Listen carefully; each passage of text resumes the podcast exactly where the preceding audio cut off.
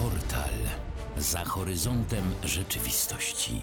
To, co możliwe, jest rzeczą względną. Na audycję zaprasza cech fantastyki Skierkon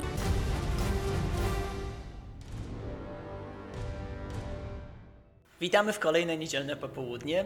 W tym magicznym odcinku portalu witają Was Aurelion. I Chili, cześć.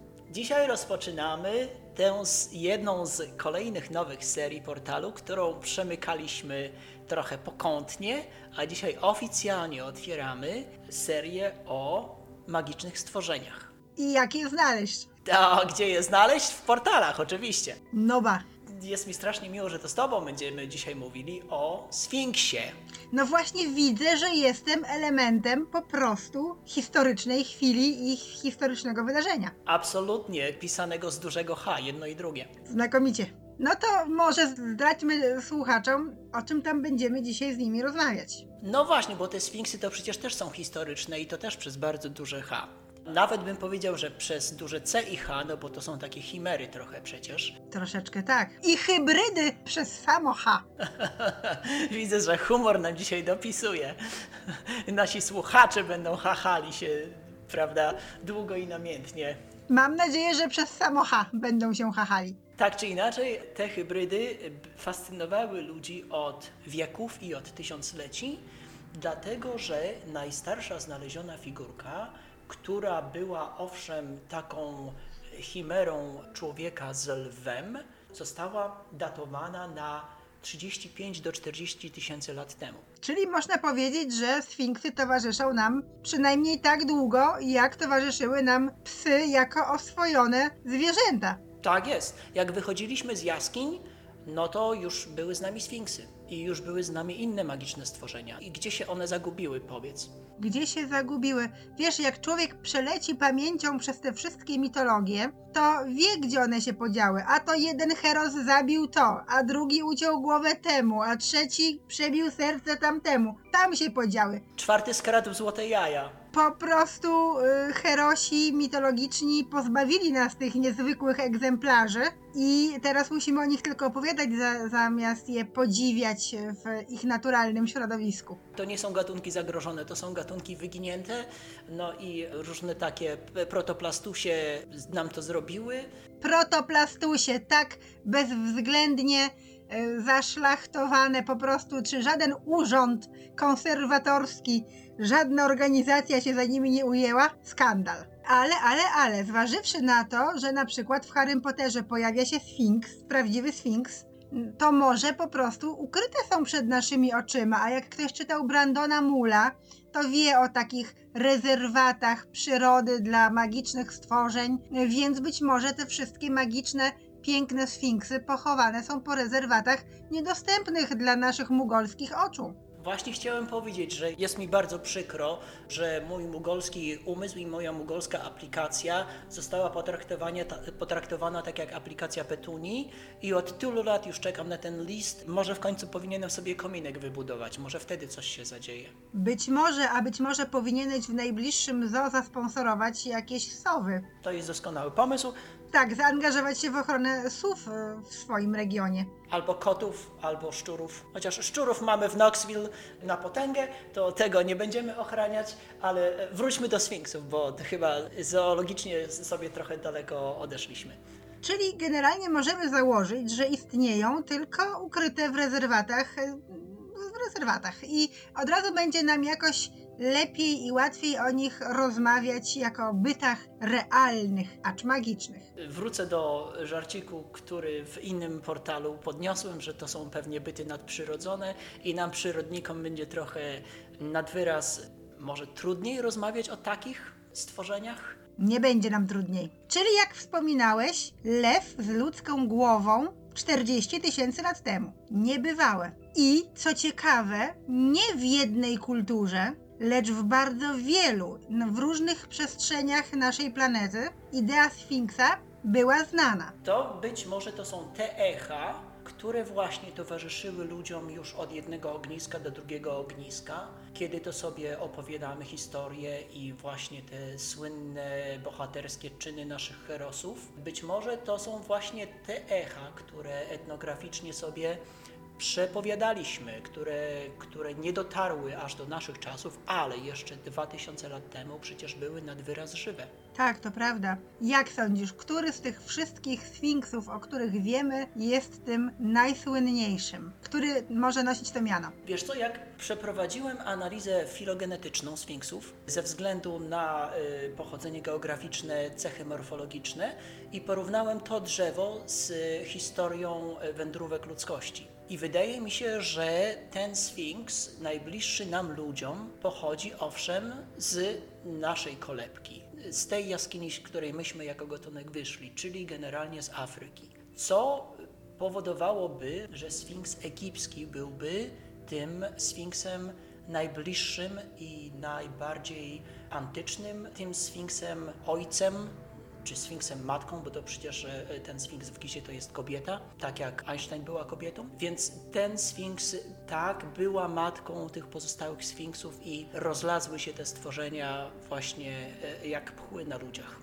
A ja myślałam, że powiesz, że ten sfinks obecny w micie o Edypie jest tym najbardziej znanym. Być może jest najbardziej znanym, natomiast ten gizowy sfinks jest datowany jako nawet starszy niż mity edypowe, bo w zależności od tego, którego archeologa zapytasz, datuje się tego sfinksa pomiędzy 1500 a 2000 przed naszą erą, a inni ci powiedzą, ci, którzy są w mniejszości, że pomiędzy 8500 a 9000 przed naszą erą. Zgadza się, dokładnie. Tutaj są spore rozbieżności w datowaniu, co samo w sobie jest takie tajemnicze i ciekawe. Tak jak sfinksy. No właśnie, no właśnie, że to bardzo pasuje w ogóle do idei Sfinksa. A gdybym zapytała Cię o jedno słowo, które kojarzy się ze Sfinksem najbardziej, to co byś powiedział? Jedno słowo, Sfinks? Strażnik. O patrz, a ja bym powiedziała Sfinks zagadka. Przecież Sfinksy właściwie na całym świecie, strzegąc tego czy owego, zadają zagadki. Jak nie, nie odpowiesz, no to nie jesteś niczym więcej niż po prostu myszką w łapach wielkiego kota. A jeżeli odpowiesz, zyskujesz szacunek Sfinksa, jego pomoc. Jesteś deserkiem, generalnie, jeżeli nie odpowiesz, ale Twoja definicja rozpoczęła się od słowa strzegą, Oczywiście, więc y, strażnik byłby pierwszą funkcją, a pochodną tej funkcji byłoby właśnie zadawanie zagadek, według mnie. Tak, tak, ja absolutnie tego nie kwestionuję, że bycie strażnikiem to jest główny zawód Sfinksa, prawda? Po prostu mnie się kojarzy właśnie z istotą, która tak bardzo się nudzi na tej straży, że wymyśla sobie różne zagadki, żeby sobie umilić czas, albo intelektualnie, albo przynajmniej kulinarnie. W związku z czym te zagadki e, czasami miałam wrażenie, że Sfinksy wymyślają właśnie dlatego, żeby się trochę mniej e, nudzić, ale ta ich skłonność do intelektualnej zabawy z człowiekiem to jest też taki rys charakterystyczny dla, e, dla Sfinksów w różnych kulturach. Absolutnie tak. Tu się zgadzam, że generalnie praca strażnika nie tylko jest mało płatna, przez tysiąclecia się na emerytury je jeszcze nie zebrało, ale na dodatek to właśnie telewizji nie ma, internetu nie ma, no bo to pustynia albo inne takie różne zagłębia, więc w związku z tym coś trzeba robić. Takie zagadki mogą być taką rozgrzewką dla umysłu, który inaczej byłby sobie skisł. Najczęściej patrzymy na Sfinksy jako na postaci lwie z ludzką głową i to jest chyba taki najbardziej klasyczny wizerunek Sfinksa, ale wiemy, że Sfinksy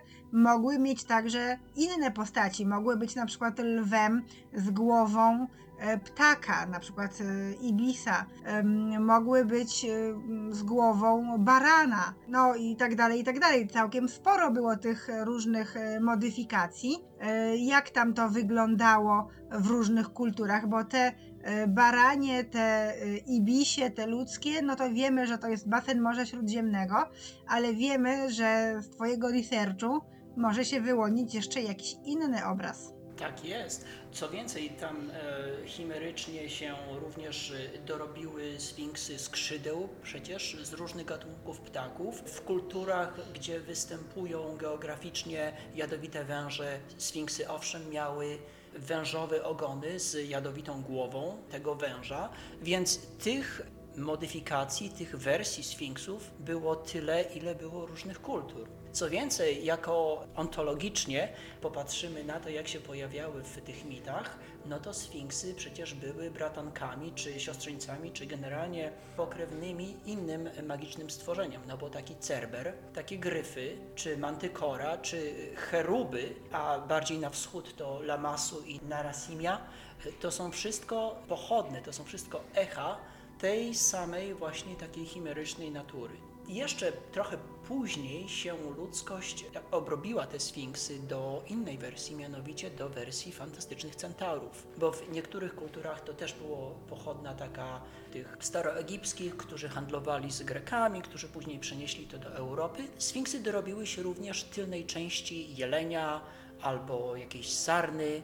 No i właśnie z tego powodu centaury się pojawiły nagle w lasach i na polach i na łąkach. Czyli można powiedzieć, że wpływ na e, kulturę, jaki miały sfinksy, jest znacznie rozleglejszy niż mogłoby nam się na pierwszy rzut oka wydawać. To jest bardzo uprawnione stwierdzenie, ale to również przydaje bioróżnorodności naszym magicznym stworzeniom i pokazuje, że to są owszem naczynia połączone i że jedna historia nie dzieje się w próżni, tylko że rodzi kolejne historie. Pokazuje to, jak niezwykłym obiektem jest ludzki mózg To zdecydowanie też. i jakich sobie szuka rozrywek niezwykłych. Tak, Kiedy e, rozmawialiśmy z Aurelionem o tym, o czym by warto było powiedzieć, kiedy mówimy o sfinksach, to e, nagle e, doznałam skojarzenia z jedną z moich ukochanych pozycji literaturowych ever, czyli z niekończącą się historią, gdzie Atreju, idący z wielką determinacją szukać leku na zło dziejące się właśnie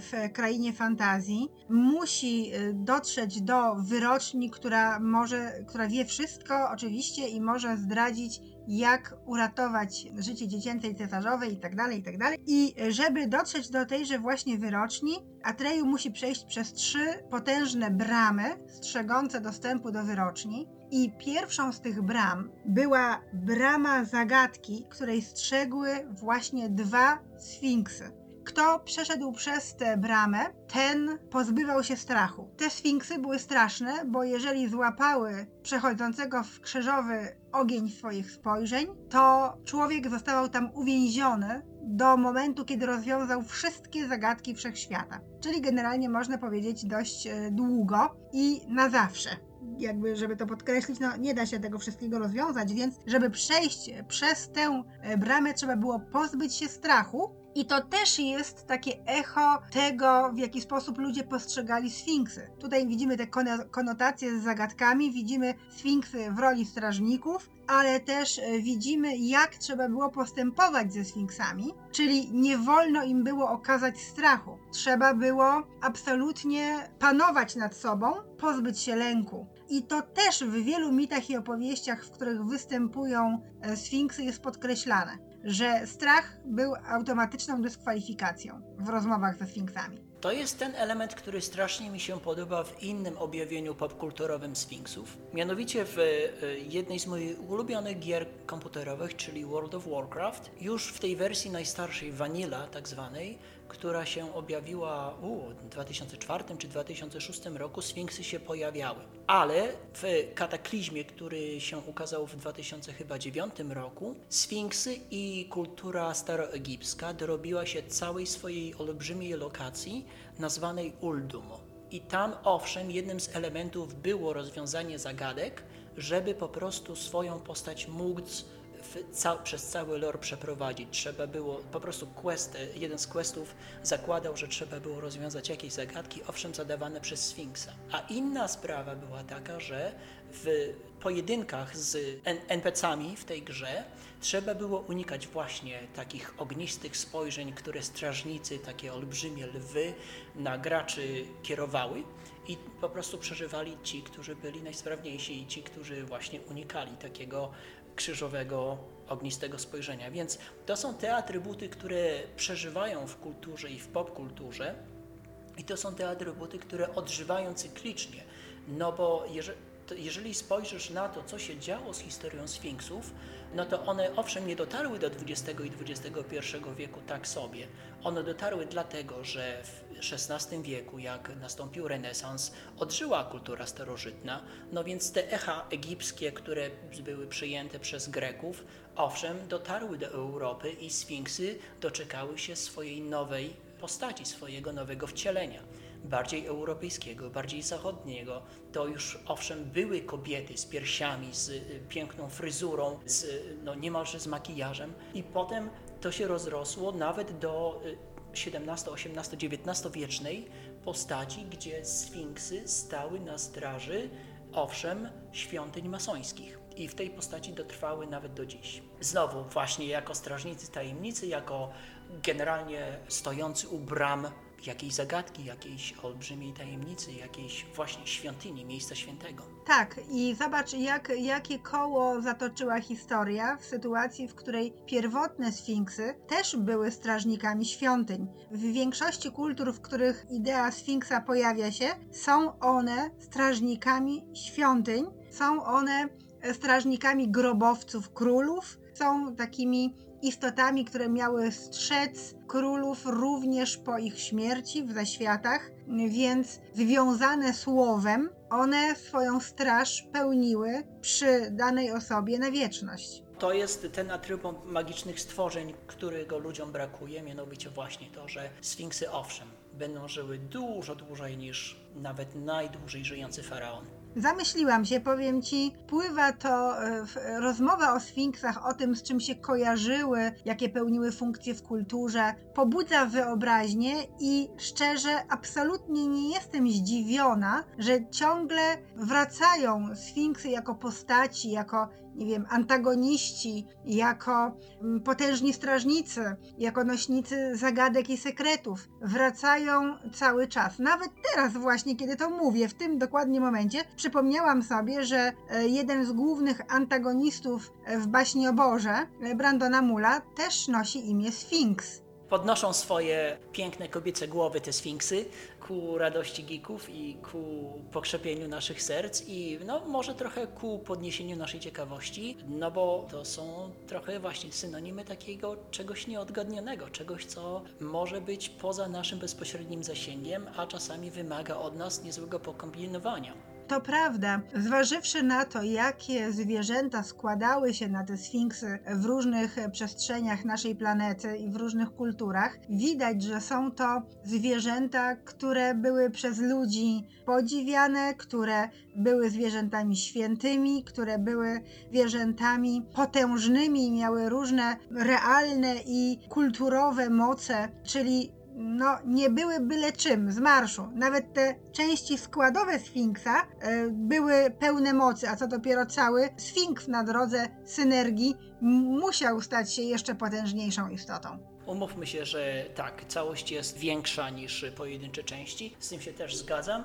No i jestem tylko ciekaw, gdzie jeszcze odnajdziemy ślady i echa sfinksów i właśnie tropy tych magicznych stworzeń. No bo gdzie nie spojrzeć, no to trochę ich tam jest przecież i w książkach, i w grach, i w filmach. Na, do głowy mi przychodzi chociażby Aladdin z y, lat 90. disneyowski, gdzie Sfinks traci nos, czy ta sama hi- historyjka opowiedziana trochę inaczej w Asterixie i Obelixie Misja Kleopatra. Tak, one te swoje łapy wsadzają gdzie tylko mogą, żeby mieszać z naszymi ludzkimi historiami, Mają dobrego menedżera.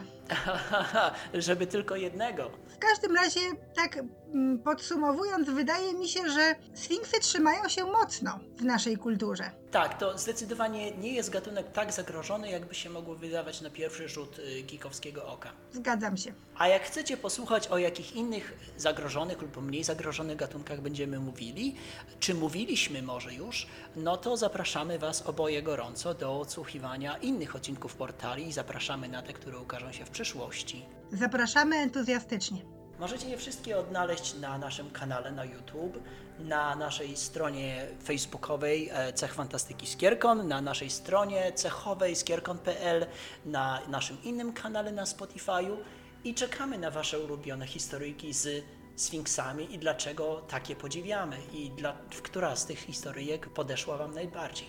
Spoileruję odpowiedź: człowiek. Odpowiedź zagadki, która jeszcze nie padła, ale spokojnie. Jak się zapoznacie z właściwymi tekstami kultury, to będziecie wiedzieli, do czego to jest spoiler. Odpowiedź drugiej zagadki, dzień i noc. Też wam nie zaspoileruję dlaczego, ale możecie sobie prześledzić i tutaj gorąco polecam y, starożytną Grekę. Trzymajcie się. Do usłyszenia. Cześć. Do usłyszenia.